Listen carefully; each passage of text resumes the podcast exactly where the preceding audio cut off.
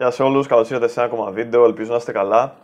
Και σήμερα θα μιλήσουμε για ένα θέμα το οποίο ήθελα να συζητήσω αρκετό καιρό στο κανάλι και θεωρώ ότι είναι απαραίτητο να μιλήσω γι' αυτό από την προσωπική μου εμπειρία και γενικότερα πώς μπορεί να μας επηρεάσει το να κάνουμε συνέχεια πράγματα, το να είμαστε συνέχεια στην πρίζα, το να είμαστε συνέχεια έτοιμοι να ξεκινήσουμε να κάνουμε οτιδήποτε στο 100% και να είμαστε συνεχώς στο 100% και να μην σταματάμε ποτέ, έστω και να πάρουμε μια ανάσα.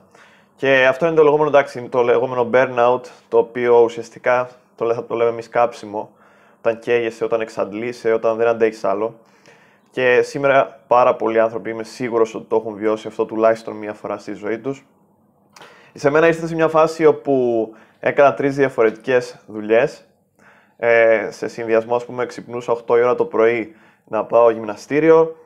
Ε, μετά από τις 8 μέχρι τις 9 και κάτι περίπου έκανα γυμναστήριο. Μετά πήγαινα, ξεκινούσα την πρώτη μου δουλειά. Μετά, μόλις σχόλαγα από τη μία δουλειά, προλάβαινα, πολλές φορές ίσως δεν προλάβαινα καν να φάω και πήγαινα κατευθείαν στην άλλη δουλειά. Ε, θυμάμαι τότε έκανα ιδιαίτερα μαθήματα σε, σε παιδιά και σε, για άλλες η πρώτη ήταν δουλειά γραφείου και μετά μόλις σχολούσα και από την άλλη δουλειά πήγαινα και έκανα άλλη μια δουλειά η οποία πάλι απαιτούσε κυρίως πνευματική συγκέντρωση. Οπότε στην πραγματικότητα δούλευα περίπου 10 ώρες τη μέρα. Και σε συνδυασμό είχα και το πιο, πιο βράδυ, απόγευμα προς βράδυ, είχα και μάθημα στο πανεπιστήμιο, οπότε το μυαλό μου ήταν ας πούμε περίπου και το σώμα μου περίπου 13 ώρες στην πρίζα. Και αυτό πραγματικά είναι ικανό να κουράσει πάρα πολύ κόσμο άμα συνεχιστεί πάρα πολύ. Δηλαδή ε, το έκανα αυτό περίπου 6-7 μήνες και πραγματικά είχα φτάσει στη ώρα της εξάντλησης σε ένα σημείο και πραγματικά θέλω να σκεφτείτε λίγο όλοι το κόστος γενικά όταν, κάνουμε, όταν κάνετε διάφορα πράγματα και όταν ε, θέλετε να πετύχετε διάφορα πράγματα και λέτε θέλω να πετύχω ας πούμε να γίνω καλός σε αυτό, θέλω να πετύχω καλός σε αυτό ή θέλω να βγάλω λεφτά ή θέλω ας πούμε να βρω πελάτες στη δικιά μου επιχείρηση. Και πολλές φορές είναι, ε, σίγουρα το έχετε ακούσει αλλού, και αλλού, αλλά πρέπει να, προσεύχει, να εύχεσαι πράγματα που τα θέλεις όντως και να προσέχεις τι εύχεσαι στην πραγματικότητα. Γιατί λένε ότι το μεγαλύτερο, το μεγαλύτερο πρόβλημά σου θα είναι αν ό,τι εύχεσαι πραγματοποιηθεί. Και θέλω να το σκεφτείτε λίγο αυτό. Όταν ευχόμαστε πράγματα, πόσες φορές θα είμαστε πραγματικά χαρούμενοι άμα πραγματοποιηθούν. Γιατί πολλές φορές δεν είναι καν αυτά τα πράγματα που θέλουμε, είναι η ιδέα μας για τα πράγματα. Οπότε στην πραγματικότητα είχα φτάσει σε σημείο να δουλεύω πάρα πολλές ώρες και να είμαι συνέχεια στην πρίζα, να είμαι σαν, ένας, ε, σαν ένα ποντίκιο το οποίο τρέχει συνέχεια σε έναν ε, ατελείωτο ε, κύκλο, χωρίς να σταματάει ποτέ. Και αυτό ήταν για μένα πολύ. Πώς να το πω. Δε, πρώτα απ' όλα, όποιος δουλεύει πάρα πολλές ώρες το ξέρει και ο ίδιος ότι δεν έχει χρόνο καθόλου για προσωπικές. Ε, ε, για σχέσεις, παράδειγμα, με άλλους ανθρώπους εκτός των απολύτως απαραίτητων και επιφανειακών. Δεν έχεις χρόνο για τον εαυτό σου, δεν έχεις χρόνο να κάνεις πράγματα που σου αρέσουν στην πραγματικότητα ή που θα ήθελες να δοκιμάσεις μια φορά στο μέλλον. Ε, και εντάξει, ίσως έχεις λεφτά, έχεις, πώς να το πω, ε, ευκαιρίες που δεν θα έχεις άλλοτε στο παρελθόν, αλλά ε, το, αυτό που έχουμε στην πραγματικότητα στη ζωή μας είναι ο χρόνος μας και πρέπει να προσέχουμε πολύ πώς δίνουμε το χρόνο μας και σε τι αναλωνόμαστε. Γιατί στην πραγματικότητα το μόνο σίγουρο είναι το παρελθόν και το είχα συζητήσει πολύ σύντομα και αυτό και στο βίντεο η έννοια του χρόνου, το οποίο αν δεν το έχετε δει, σας προτείνω να το δείτε.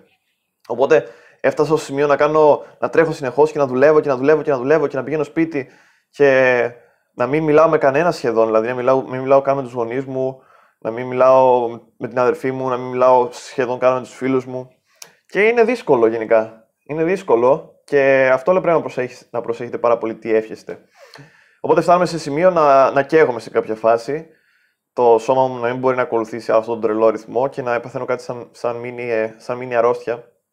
Που στην πραγματικότητα, ε, δεν ξέρω, όσους το έχετε βιώσει για περίπου μία εβδομάδα, να έχετε πολύ χαμηλή ενέργεια, να μην έχετε όρεξη για πολλά πράγματα. Και αυτό ήταν κάτι που με θορύβησε και με έκανε να, να σκεφτώ πολύ σοβαρά πώς θέλω να κατανέμω τον χρόνο μου και να, να στραφώ σε άλλες παραγωγικές δραστηριότητες οι οποίες δεν θα εμπόδιζαν αναγκαστικά το εισόδημά μου ή τον τρόπο ζωής μου, αλλά θα μου έδιναν λίγο παραπάνω ελεύθερο χρόνο για να κάνω και τα πράγματα που μου αρέσουν. Παράδειγμα, μου αρέσει να διαβάζω. Προλαβαίνω να διαβάσω. Μου αρέσει να, να κάνω μια βόλτα στον πάρκο. Προλαβαίνω να το κάνω αυτό. Μου αρέσει να, να βγαίνω με ανθρώπους. Προλαβαίνω να το κάνω αυτό. Και όποιος έχει φτάσει σε σημείο στη ζωή του που έχει καεί και δεν αντέχει άλλο, η, συμβουλή, η καλύτερη συμβουλή μου είναι να σταματήσει για λίγο τι κάνει και να κάνει μια ας πούμε, αναζήτηση στον εαυτό του. Πώς βλέπει τον εαυτό του σε πέντε χρόνια. Πώς βλέπετε τον εαυτό σας σε πέντε χρόνια, πώς νιώθετε για όλα αυτά που κάνετε σήμερα, νιώθετε ότι θα σας οδηγήσουν πουθενά. Και η αλήθεια είναι και πολλές φορές δεν τα ξέρετε καν που, που σας οδηγεί όλη αυτή η κατάσταση. Και είναι, και είναι καλό αυτό, γιατί άμα ξέραμε το αποτέλεσμα των πράξεών μας, τότε δεν θα έχει και νόημα η ζωή. Δεν θα έχει και πλάκα. Και πρέπει να αναθεωρήσουμε λίγο σχετικά πώς θεωρούμε οι στόχοι μας είναι όντως. Ε, πώς να το πω.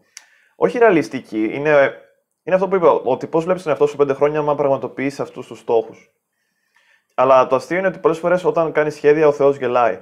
Και όντως αυτό είναι τέρμα αλήθεια, γιατί ας πούμε τώρα βλέπουμε πάλι με την καραντίνα και τις καταστάσεις που δημιουργούνται ξανά και ξανά, όλα τα ακραία μέτρα που ουσιαστικά υποσκάπτουν τις ελευθερίες των ανθρώπων και υποσκάπτουν και το μέλλον μας το, τους επόμενους μήνες.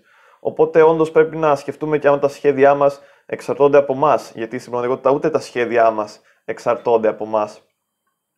Και το μόνο που εξαρτάται από εμά είναι το πού θα αναλώσουμε το, την πνευματική μας ε, προσπάθεια, πού θα αναλώσουμε και θα επιλέξουμε να στοχεύσουμε τη, τη σκέψη μας και να κατανέμουμε τον ελεύθερο χρόνο τον οποίο έχουμε. Οπότε θέλω να δώσει ο καθένας σας πάρα, πάρα πολύ προσοχή σε αυτό το πράγμα και να μην νομίζει ότι άμα δουλεύει πάρα πολλές ώρες θα λυθούν όλα τα προβλήματα ή άμα βγάλει χι λεφτά θα είναι δεν και καλά χαρούμενος γιατί αυτό είναι εν, εν πολύ λάθος. Παράδειγμα, το ιδανικό θα είναι όλοι μας να μπορούσαμε να βγάζουμε όσα λεφτά χρειαζόμασταν και λίγο παραπάνω για να έχουμε πούμε, μια αξιοπρεπή ζωή και να κάνουμε πράγματα που μας αρέσουν. Και πιστεύω αυτό πρέπει να, να στραφούμε. Δηλαδή, να συνδυάσεις το πάθος σου με κάτι το οποίο θα σου αποφέρει κέρδος για να ζήσεις αναγκαστικά σε αυτόν τον κόσμο, ο οποίος χρειάζεται ε, να έχεις εισόδημα και να κάνεις διάφορα πράγματα. Αλλιώς δεν μπορείς να κάνεις τίποτα. Και παράλληλα να, παράλληλα να έχεις και τον ελεύθερο χρόνο, αυτό το πιστεύω είναι το ιδανικό. Αλλά άμα δεν το έχεις αυτό και δεν μπορείς να το κάνεις άμεσα, τουλάχιστον άρχισε να δουλεύεις για, για να δεις τον εαυτό σου πέντε χρόνια, ιδανικά σε μια κατάσταση πολύ καλύτερη από αυτή τη σημερινή. Γιατί δεν έχει νόημα να αναλώνεσαι σε 15.000 διαφορετικά πράγματα και στο τέλος να βρίσκεσαι πάλι εκεί που ξεκίνησες, απλά σε λίγο καλύτερη οικονομική θέση, χωρίς όμως να έχεις αναπτύξει ούτε το μυαλό, ούτε το πνεύμα, ούτε το σώμα σου, ούτε... Να, δηλαδή να, να είσαι συνέχεια με έλλειψη βενζίνης. Και θέλω να προσέξετε πάρα πολύ αυτό, μην το πάθετε και να ελέγξετε τους στόχους σας. Παράδειγμα, η καραντίνα ήταν μια πολύ καλή ευκαιρία για να καταλάβει ο καθένας περίπου ποιους στόχους πρέπει να κυνηγήσει, ποιος είναι.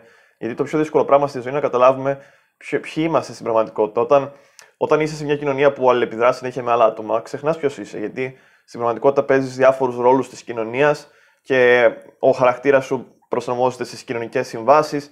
Ξέρεις, δεν πρέπει να, δεν πρέπει να κάνεις αυτό, δεν πρέπει να κάνεις το άλλο.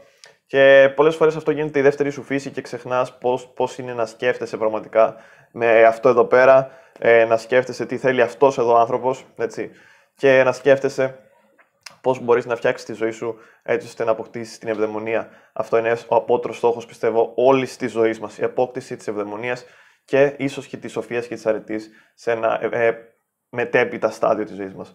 Οπότε θα ήθελα να σκεφτείτε λίγο όλα αυτά, την καθημερινότητά σας, πού οδηγεί όλο αυτό και πολλές φορές ότι είναι και πολύ καλό να κάνουμε ένα διάλειμμα. Να κάνουμε ένα διάλειμμα, να κάνουμε μια παύση και να δούμε πώς, πώς, πώς εξελίσσεται όλο αυτό, πώς τσουλάει.